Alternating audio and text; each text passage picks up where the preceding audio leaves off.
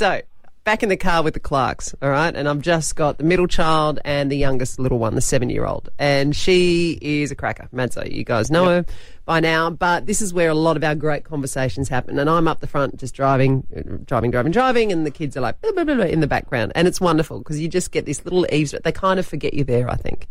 now, I feel like I should give a listener just caution ah. because the conversation got a bit blue. Well, I don't know if it did. Anyway, so they were talking about the differences between boys and girls, and it's not as simple as when we used to speak about them when we grew up. You know, boys play with trucks and they wear blue, and girls dress in pink, and they were, you know, the kids hmm. know that that is not how it is, and you know, we've got rid of those stereotypes. So it's just a really different conversation, Yeah. right? And if you even try to put that stereotype in, well, you know, boys wear blue, they're like, no, they don't. I love pink. You know, like it's just, it is just not how they deal. So I was really interested to see how they talk about the differences between a boy and a girl.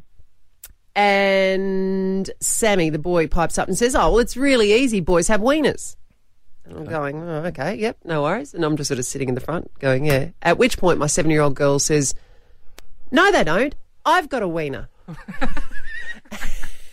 and I'm like, Oh, okay, no. Anyway, Sam goes back to him and he says, No, you don't. You have a vagina. He said, No, no, no. I have a wiener. I have that dangly bit at the top of my vagina. Oh my god. Oh, at which, at which point, I've nearly driven off the road. Nearly driven off the road because in my head, I, simultaneously, I'm hearing Sam just mortified, going, "We need to stop this conversation." This is what he said. We need to stop this conversation right now, and we need to buy you a book. and in my head, I said, "Typical." There goes another bloke not wanting to know where it is. There you go.